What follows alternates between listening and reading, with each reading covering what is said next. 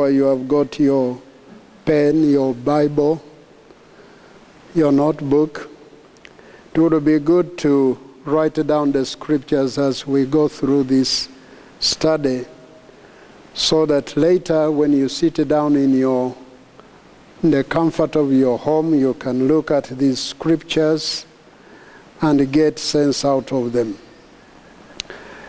Uh, last sunday we were studying the terminology excuse me uh, the terminology is not and um, we were saying there are Bible terminologies that we must be acquainted with. Uh, they have more, they mean more than just the ordinary meaning that we know. And I think even in the secular world, a phrase can have more than just one meaning. There are some words or phrases that have more than one meaning, depending on how you are using those words or how you are using those phrases. So, this Bible terminology is not, um, it has a deeper meaning than the one that we really know. We were looking at uh, the book of Genesis, the story of Jacob and uh, his sons. And so we want to start from there. Genesis chapter 42. We were going slowly so that we can properly get the lesson. If we can turn to Genesis 42, we are going to start with verse um, uh, 32. And um, the brothers of Joseph, who is now the governor, uh, they are narrating the story to the governor. They are saying, We are not spies. Uh, we are genuine. We have come here for just one thing to buy food. We are not spies. We have nothing to do with the uh, spy network. We are here on a genuine cause. And we are not spies. So, they explain here we be 12 brethren in verse 32. We be 12 brethren, sons of our father, uh, sons of our father. One is not. And that one who is not, they are referring to Joseph. And the youngest, who is Benjamin, is this day with our father in the land of Canaan. Now, what did they want uh, the governor to understand? They say one is not. Of course, they wanted the governor to know that one is dead. He says, The youngest, who is Benjamin, is with our father, but one died. They didn't know they are speaking to the very person they think is dead. In verse 36, uh, the story continues when they, they come here to tell their father. Um, in verse 34, to give you a little idea, uh, Joseph, I think, tells them, and bring your youngest brother unto me. Then I shall know that you are not spies, but that you are true men. So I will deliver your brother, and ye shall traffic in the land. So he, he took Simeon, if you know the story, bound him in front of them he said, Go and bring your youngest brother. Then I will know, I will understand that you are genuine. Without that, no. So they come and uh, they tell the story to their dad. In verse 36, and Jacob, their father, said unto them, uh, Me ye have believed, uh, me have ye believed of my children. Joseph is not. What did Jacob Israel understand when he says uh, Joseph is not? Certainly he understood, he knew they had brought him the coat of, that he had sewn for him, that coat of many colors, and uh, Jacob had understood the wild beasts had torn up Joseph, and therefore Joseph is dead. So when he's saying here, Joseph is not, his meaning, Joseph is dead, and Simeon is not. Now that a, a calamity happened on Joseph, the old man is saying, These sons of mine are just tricking me. I'm sure Simeon also is dead. That's why he's saying Joseph is not, and Simeon is not. And you will take Benjamin away? All these things are against me. So, in the uh, in uh, Jacob's mind, he knew, of course, he knew Joseph was dead, and Je- uh, Simeon also, he imagined, was dead. So, then another chapter here, Genesis 44, if we can just go ahead. Genesis, um, Genesis 44, verse 19 and 20. My Lord uh, asked his servant, saying, Have you a father? They are narrating. Have you a father or a brother? They are narrating to their daddy, said that governor asked us some questions. Do you have a father? Do you have a brother? It's not that we, we conspired and uh, wanted all this to happen. He says, that gentleman, he really handled us roughly. you needed to have been there. That governor handed us, handled us very roughly. He thought we were spies. He asked us some questions. I'm just paraphrasing. So my Lord asked his servants, saying, Have ye a father or a brother? And we said unto my Lord, We have a father, an old man, and a child of his old age, a little one, and his brother is dead. Now the it spells out very clearly his brother. In case you hadn't understood what was being said, Joseph is not. Joseph is not. When they say here, his brother, the brother to the youngest is dead, then that means this Bible terminology is not means is dead. And he alone is left of his mother, and his father loveth him. In other words, Benjamin is the only remaining uh, child, and uh, the father really loves him. So, when the Bible says Enoch walked with God, and was not. You remember we were studying the terminologies. It is not, was not, are not.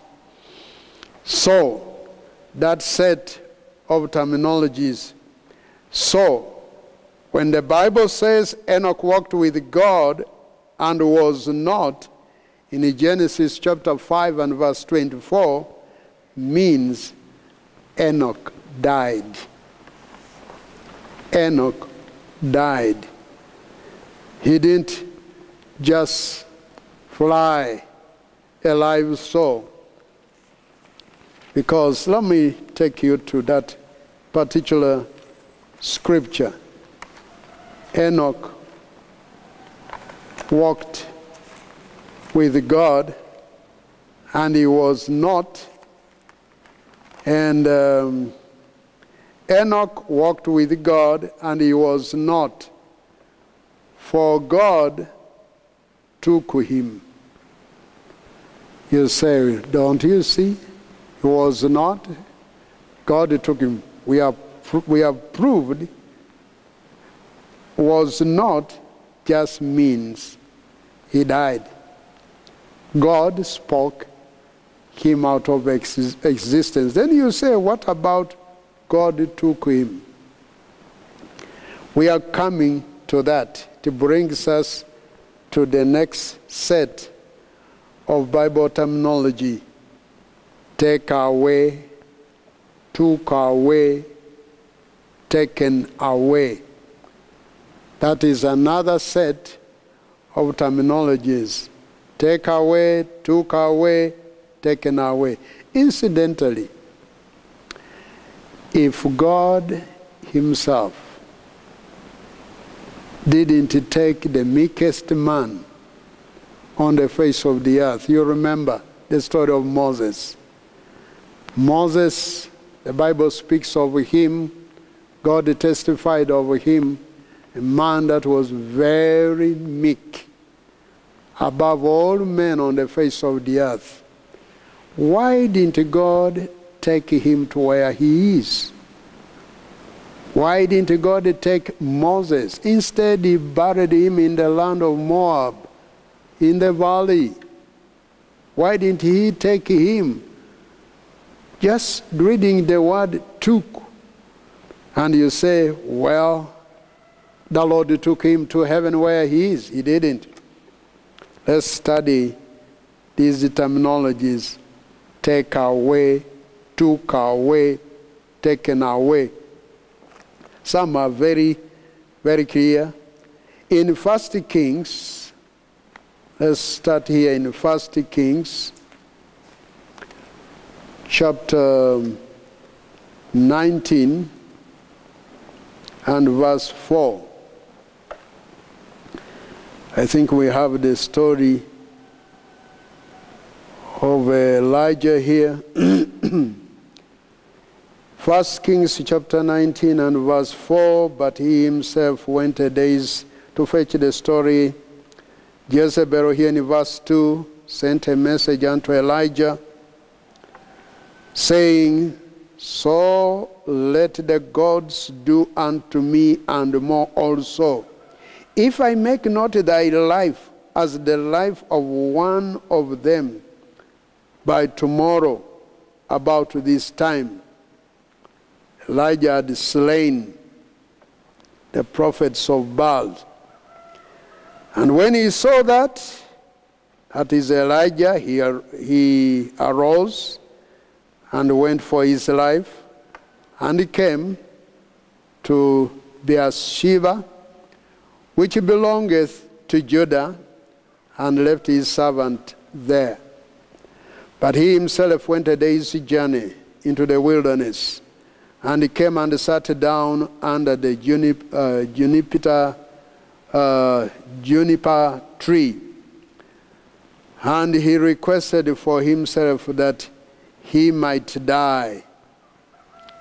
Elijah said, I think I better die.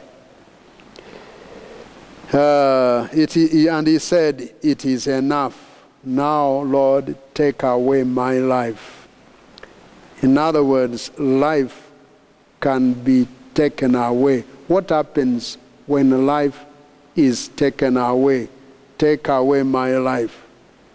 Does it mean just take that life uh, to where Oh, he was telling God take away that life to where he is. Take away my life. We have already been told he wanted to die. Say, take away my life. It Was meaning, let me die. For I'm not better than my fathers. Verse 10 he still says, And he said, I have been very jealous for the Lord God of hosts, for the children of Israel have forsaken thy covenant, thrown down thine altars, and slain the prophets with the sword, and I, even I only, am left, and they seek my life to take it away. Elijah is saying, They are seeking my life to take it away. These that were seeking Elijah's life, Jezebel, that was seeking Elijah's life, where was he going to take Elijah's life? Were they going to transport it to where God is in the third heaven? Elijah says, They seek my life to take it away. What was he meaning? Were they just going to keep that life? Were they going to transport it? And if they were going to transport it, how were they going to transport it? So, we can say, and they seek my life to take away. That terminology, take away, took away, taken away. Certainly, you know very well if somebody is seeking to take away your life, he's not going to take it in a safe place. He's not just going to keep it or take it to God. He's not going to do that. If somebody is seeking to take away your life, you know what he means. When he warns you, say, I'm going to take away your life. Don't play with me. I'm going to take away your life. Does it mean he's going to take that life to heaven? To, that, to God, uh, to the third heaven where God is? When he says, I'm going to take away your life? So, that terminology means something else. So, life can be taken away, and we are going to see what all that means. Let's come to the book of Ezekiel. Line must be upon line, line upon line, precept upon precept, precept upon precept, here a little, and there a little. In Ezekiel 24, verses 16 through 18. Son of man, behold, I take away from thee, take away, taken away, took away, that terminology. I take away from thee the desire of thine eyes. With a stroke, say, I'm going to use a stroke. Yet neither shalt thou mourn nor weep, neither shall thy tears run down. Forbear to cry, make no mourning for the dead, bind the tire uh, of thine head upon thee, and put thy shoes upon thy feet, and cover not thy, lip, thy lips, and eat not the bread of men. So I spake unto the people in the morning, and at even, in the evening, what happened? My wife died. And I did in the morning as I was commanded. So, this is very clear. It tells us that in case you don't understand, when he says, I'm going to take away from thee the desire of thine eyes, he was meaning his wife, the desire of thine wife. I mean, the desire of thine eyes. That was his wife. So I'm going to take her away by a stroke and explains very clearly, we don't need it to belabor, she died. When the Lord took her away, she died. Then in Genesis, uh, no, not Genesis, Matthew. Let's, Old Testament, New Testament, same thing. In Matthew chapter 24, let's look at Matthew 24 and see what the New Testament here tells us. Matthew 24, verse 39. Um, let's fetch it from verse 36. But of that day and hour knoweth no man, no, not the angels of heaven, but my Father only. But as the days of Noah were, so shall also the coming of the Son of Man be. For as in the days that were before the flood, they were eating and drinking and marrying and giving in marriage until the day that Noah entered into the ark. And he knew not until the flood came. When Noah was making, building the ark, they didn't know what was going to happen. They were just, it was business as usual just as it is going to come upon uh, the people of the end time. They didn't know that God really was going to send a flood. And so knew not until the flood came and took them all away. Where did the flood take these people? Took them all away. So shall also the coming of the Son of Man be? Where did the flood take them? The antediluvian generation. What did the flood do to them? I'm sure every one of us knows that the flood killed every living thing died all died they were taken away they died taken away, died. I'll take a, a desire of your eyes. I'll take her away, died. So, when we come back to that scripture, Genesis, now we can understand very clearly. Genesis 5 Verse 24 Enoch walked with God, and he was not, for God took him. He died. He was not. He died. God just spoke Enoch out of existence. Just spoke him out of existence. He didn't take him to heaven where he is. He didn't take him to third heaven.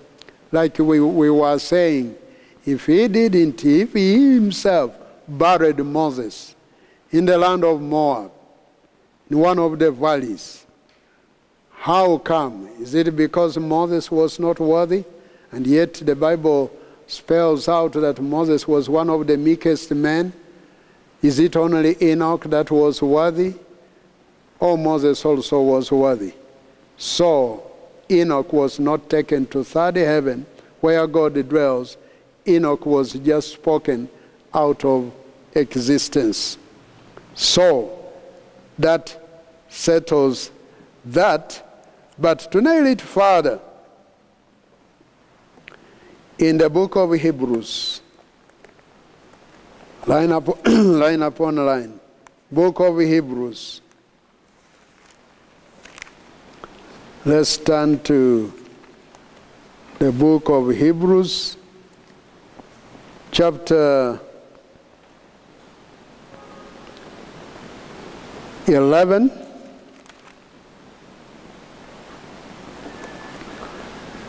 We have the Old Testament worthies, the Hebrew Hall of Fame, Old Testament worthies, men that served God, men that became overcomers. they were tried, they were tested, they went through hardship. They never gave up their faith, they never surrendered, they never blasphemed. Some were tortured. Some didn't even accept deliverance when they were told, if you can denounce uh, your Savior, you'll be safe. They never. Men that were tried and passed the test. Their names are here. In verse 4, we find Abel. By faith, Abel offered unto God more excellent sacrifice than Cain. We are not going to read all to, to take a lot of time. Verse 5, we find Enoch, our man. Enoch was translated that he should not see death and was not found because God had translated him. For before his translation, he had this testimony that he pleased God. And we would like to explain that a little further. By faith, Enoch was translated that he should not see death. Not that he never tested death, he never went through the pains of death. Do you know that many people, before they die, they go through a lot of pain? Some you even want to pray, God, why don't you take this person before they die? Why don't you uh, take him now? A person will go through agony, will go through suffering, will go through pain you who are well, you look at this person and is really suffering. The pain is going through. Say, if it were possible to tell the doctor to inject him uh, or to inject her certain medicine so that he just rests because the pain, the suffering is too much. Most of the people, that's why how you live your life how you, li- you have lived your life will be determined by the way you die. Some people, before they die, they will have to go through a lot of suffering. Why? If they have to be in the first resurrection, the scripture says, spiritually prosperous, blessed, and holy is he that has part in the first resurrection. On such, the second death has no power. If you are going to be part of that number that resurrects in the first resurrection, or that are part of the first resurrection, every sin must be taken care of. Every sin that you committed, that you didn't repent. Do you know we live many times and you do something and you don't repent, you deny, you say, I never did that, Pastor. My brother, I didn't do that. My husband, I swear, I didn't do it. As long as you have not confessed that sin, then it is noted. Now, when you are about, your days on earth are about to expire, God must take care of and if you are one of those that are to be in the first resurrection, God must take care of every sin that you didn't confess. You committed that sin, you hid it, you didn't confess it. Probably it was necessary for you to go and confess to the pastor. It was necessary for you to go and confess to your mom, to your dad, to whomsoever you sinned against, if you sinned against a person. And you just say, No, only God. I only confess to God. Sometimes God demands that you confess to the person that you have wronged. Or he demands that you go and confess to the servant of God. But you didn't. But God has found it worthy for you to be in the first resurrection. Therefore, he must take care of that. How does he take care of that? By you going through suffering before you die. At the time that you are about to die, now, that's when you go through agony after one agony, one pain after another pain, one suffering after another suffering. You go through pain. That's because you had a lot of unconfessed sin. If we say that we have no sin, we deceive ourselves. If we confess our sins, He is faithful and just to forgive us of all our sins and to cleanse us from all unrighteousness that we have done. Just to go and confess, but you deny. Then, when that time, those sins follow, they follow you up to the point that you are going to live. And if you are going to be in the first resurrection, God must take care of that. And so, for Enoch, because his life was right, he walked with God. He lived a life that was pleasing to God. That's why he walked with God. You can't walk with God when you are sinning. You can't walk with God when you are rebellious. You can't walk with God when you have a dirty spirit, dirty attitude. You can't walk with God when you are a rebel. You can't. Enoch walked with God. He was living right. And therefore, he did not go through what many of us probably will have to go through, through a lot of pain. The pains before he dies that you have gone. Enoch did not go through that. He just moved from life to death. Never experienced, not even a single pain. It's like some people, they got sleep and they die in sleep. Little fellows don't know that they have died. They just wake up.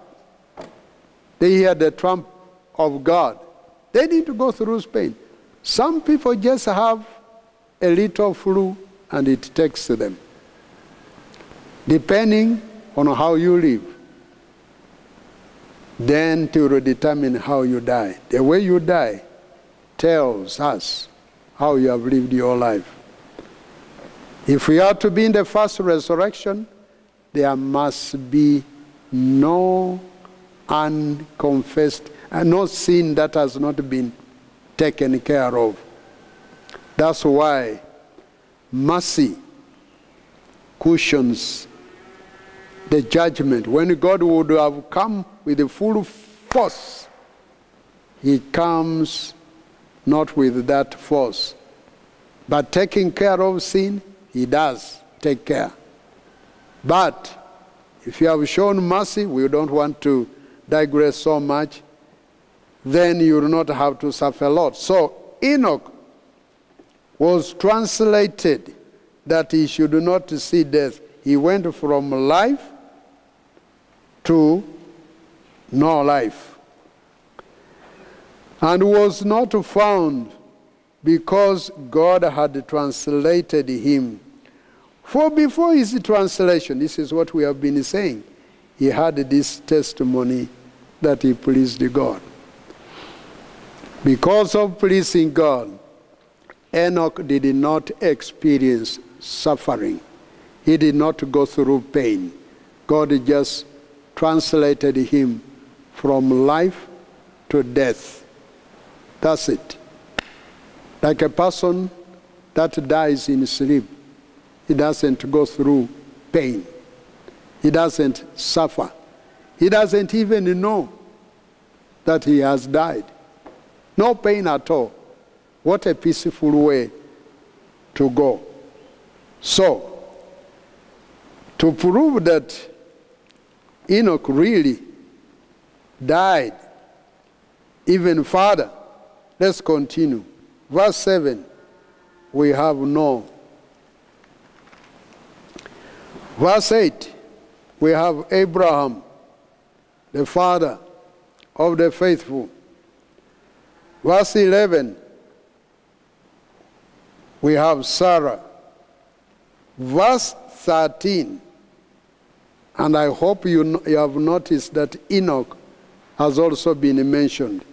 Verse 13, these all died in faith, including Enoch, that is mentioned in Hebrews chapter 11, verse 5, including Enoch. These all died in faith, not having received the promises, but having seen them afar off, and were persuaded of them, and embraced them, and confessed that they were strangers and pilgrims on the earth. These were men that pleased God, loved God.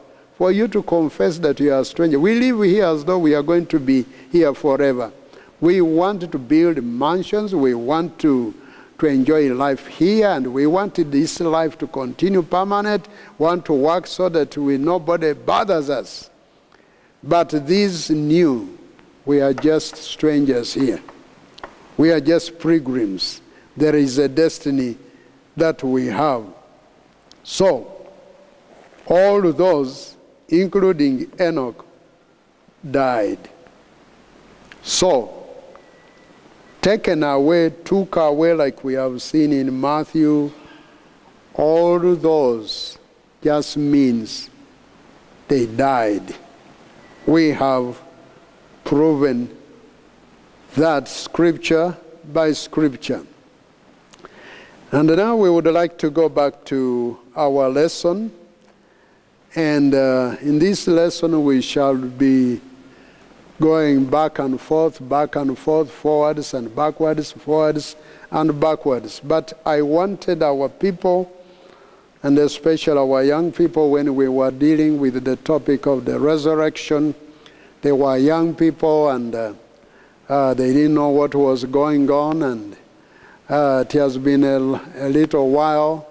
Just once in a while, we mention about the resurrection, but not to go to the details that we have somehow gone through in this lesson. So it is important we shall be going back, mentioning here and there. We talked about the bride just to give them uh, an idea as we study this important topic end time events. And so we would like to continue. And um, I remember we, we mentioned, like I've said, about the bride. And if we can go to Revelation 14, I was saying we shall go back and forth, back and forth. But let's go to Revelation 14.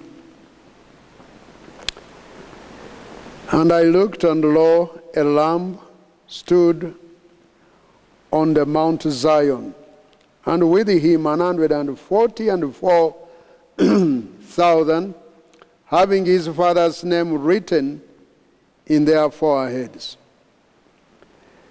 We saw that there are 144 overcomers, 144 saints, the bride of Christ, had the Father's name written in their foreheads. Now, we need to mention here that both phases of the first resurrection, to remind you a bit, the first resurrection has two phases. The first phase takes in the bride. The second phase takes in another worthies, and there is a, a resurrection at that time too, and those that are living. So, the first resurrection, when we say the first resurrection, it has two phases. So, it is typified in by some kind of first fruits. Some kind of first fruits. There is the first of the first fruits, then there is the rest of the first fruits. And uh, let's look at James chapter 1 and verse 18. The first resurrection, when it, you go to the Old Testament,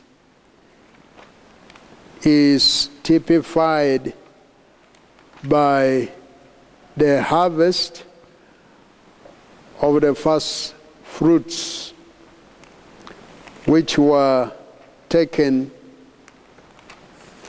in two phases.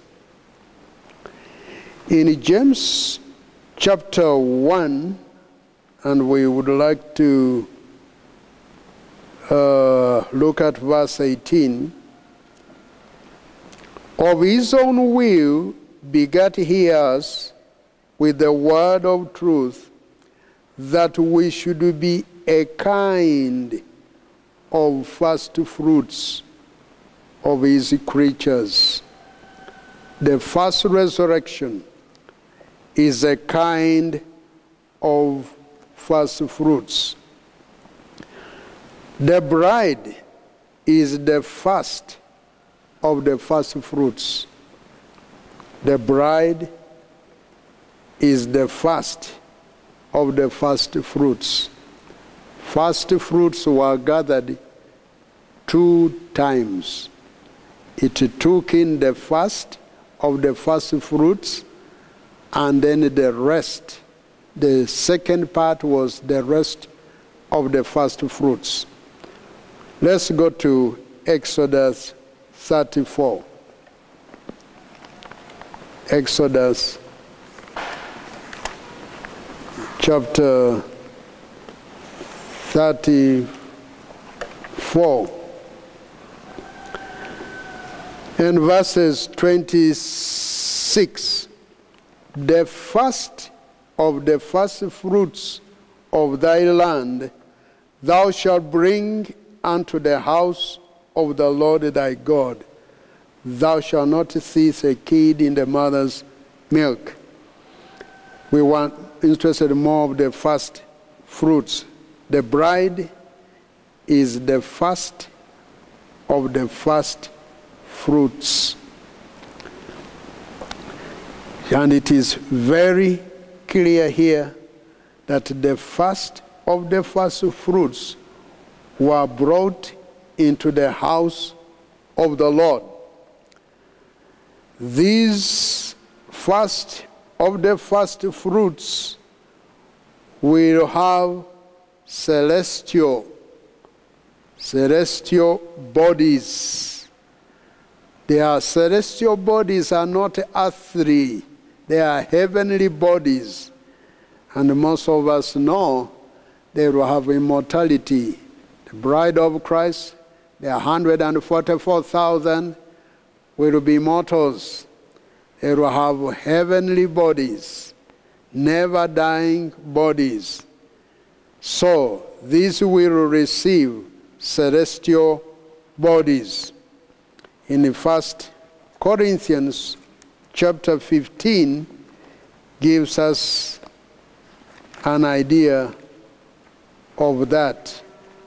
Let's turn to 1 Corinthians chapter 15 verses let's start with verse uh, 39 going to up to verse 40 all flesh is not the same flesh but there is one kind of flesh of men another flesh of beasts another flesh another sorry of fishes and another of birds there are also celestial bodies and bodies terrestrial. But the glory of the celestial is one, and the glory of the terrestrial is another. Terrestrial is earthly, it is not heavenly. So, the first of the first fruits, which is the bride of Christ, which is the 144,000 uh, overcomers, will have celestial bodies. Now, the, the Bible has given us the number of the first of the first fruits, which is the bride of Christ. Why has it given us a number?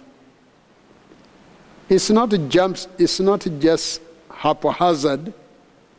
No. Everything God does has a purpose.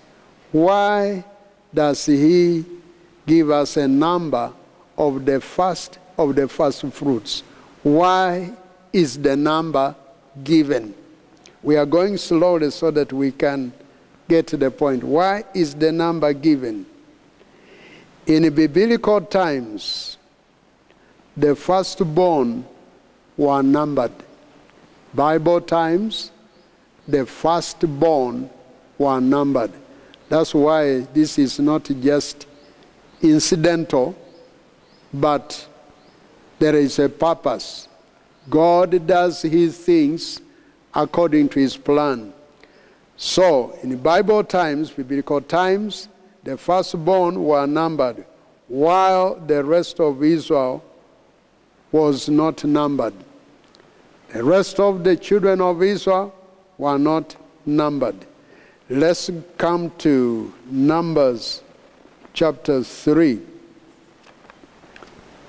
Numbers chapter 3.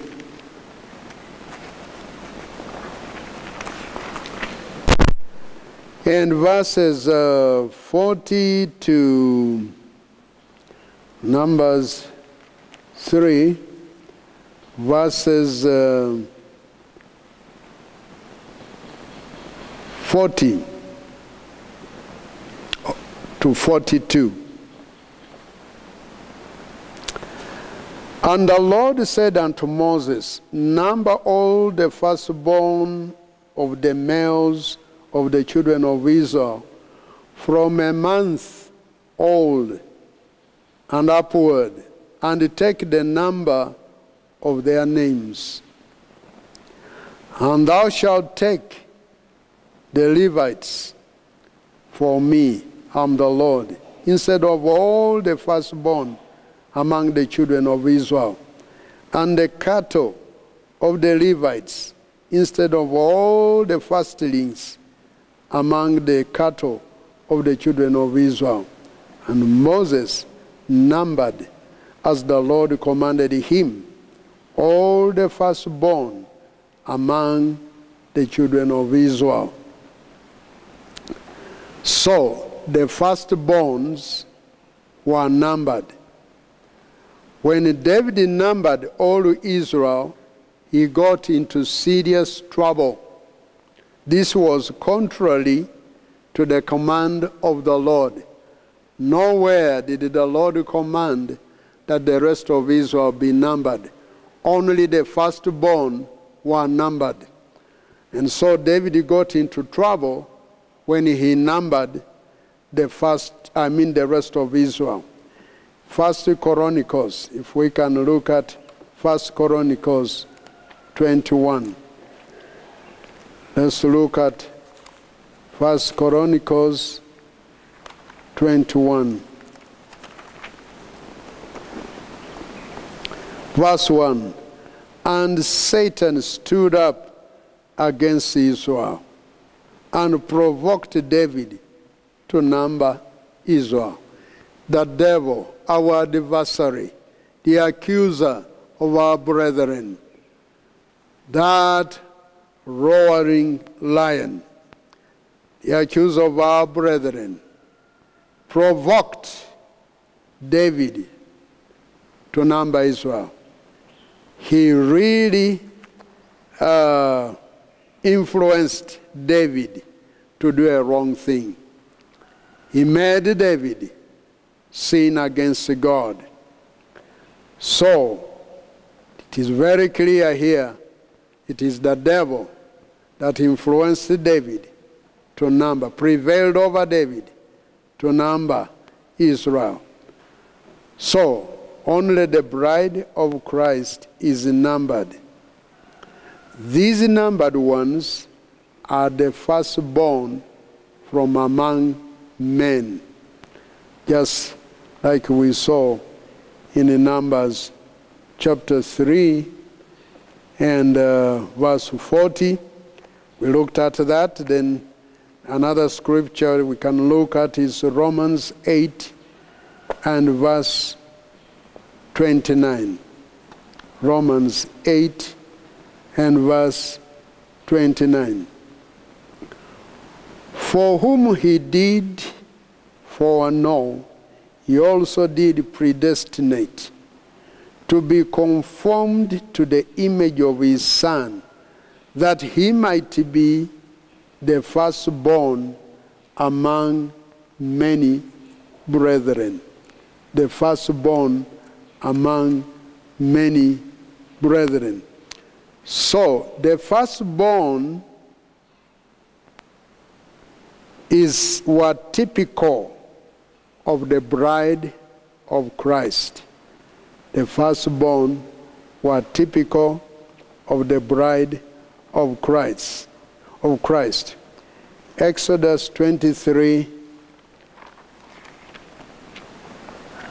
Exodus 23 and uh, verse 19.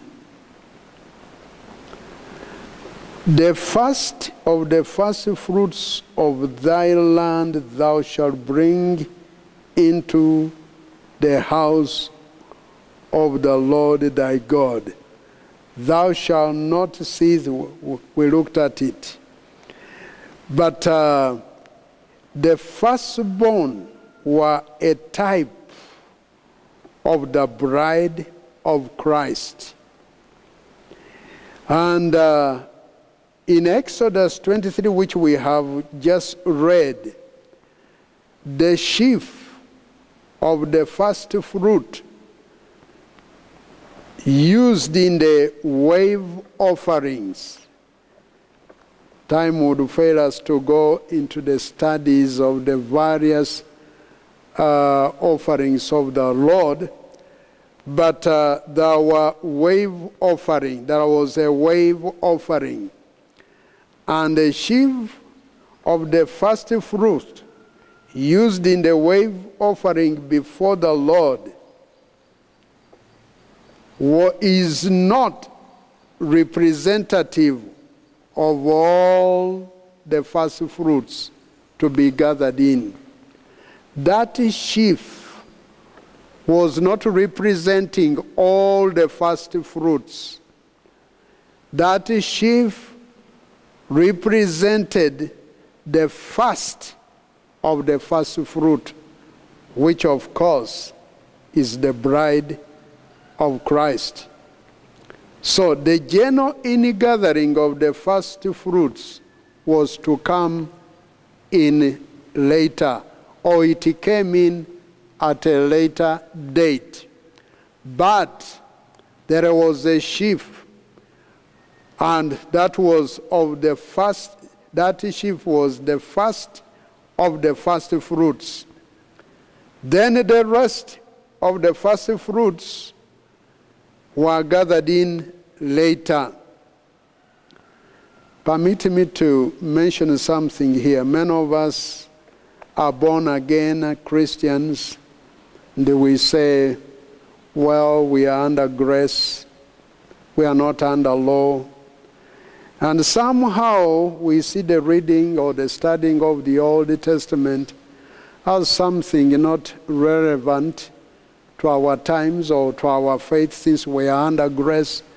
We don't take time to read the Old Testament, study the Old Testament.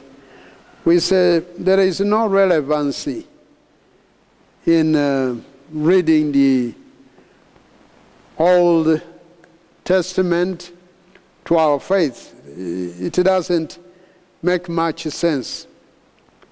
The truth of the matter is, if you have a clear understanding of the Old Testament, understanding the New Testament will be a lot easier.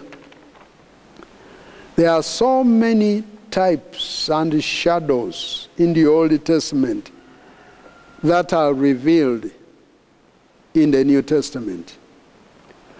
Like it has been said, the Old Testament is the New Testament concealed. And the New Testament is the Old Testament revealed. So it's important. Now, here we see a harvest. There is a sheaf, the first of the first fruits. And it has meaning. That was a type. And it is revealed to us now in the New Testament. Then the rest, harvest, harvesting the, the rest of the inner gathering of the first fruits. It has a meaning. It represents the second phase of the first resurrection. So, there were uh, two gatherings of the first fruits. That was taking in the first of the first fruits and then the rest of the first fruits. That is in the Old Testament, but it, is, it, it was a type of something that we are now learning in the New Testament. Time has, has always caught us up, but we are still here. We shall continue. And I would like to let you know that uh, the local assembly here has also talked to the pastor's wife, uh, Sister Meme, to say something to the ladies, and uh, you will be told by our media team when she will be saying something to our sisters. It's a hard time, this COVID 19 has really inconvenienced us in that we are not able to meet and wouldn't like people to really forget the things of God. Really, we would like to keep the saints of God in uh, have a, a, relationship not only with one another, but uh, with God. So there will be uh, Sister Meme talking something to our sisters, and you will be informed by the media team. Just follow us on Facebook or YouTube, and you'll get an opportunity to hear my wife speaking Sister Meme. I hope if you are interested, hope she will be a blessing to you. We pray that the Lord touches her hand. She speaks something that will be blessing to you. I'll be continuing with this lesson. In fact, we haven't gone, uh, we have said a lot of things because of our young people. We want them to understand the message in the body of Christ the message in this fellowship so that things don't take them unawares.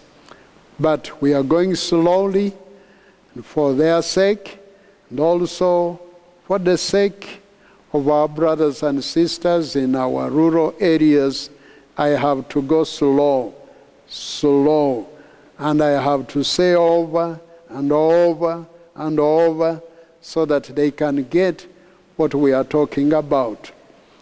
The body of Christ, a soul is a soul, whether it is in the city, whether it is in the village, a soul is a soul. Whether that soul is in the village, is still a soul. Whether it is in the city, is still a soul. We treasure all. Thank you for listening. The Lord bless you.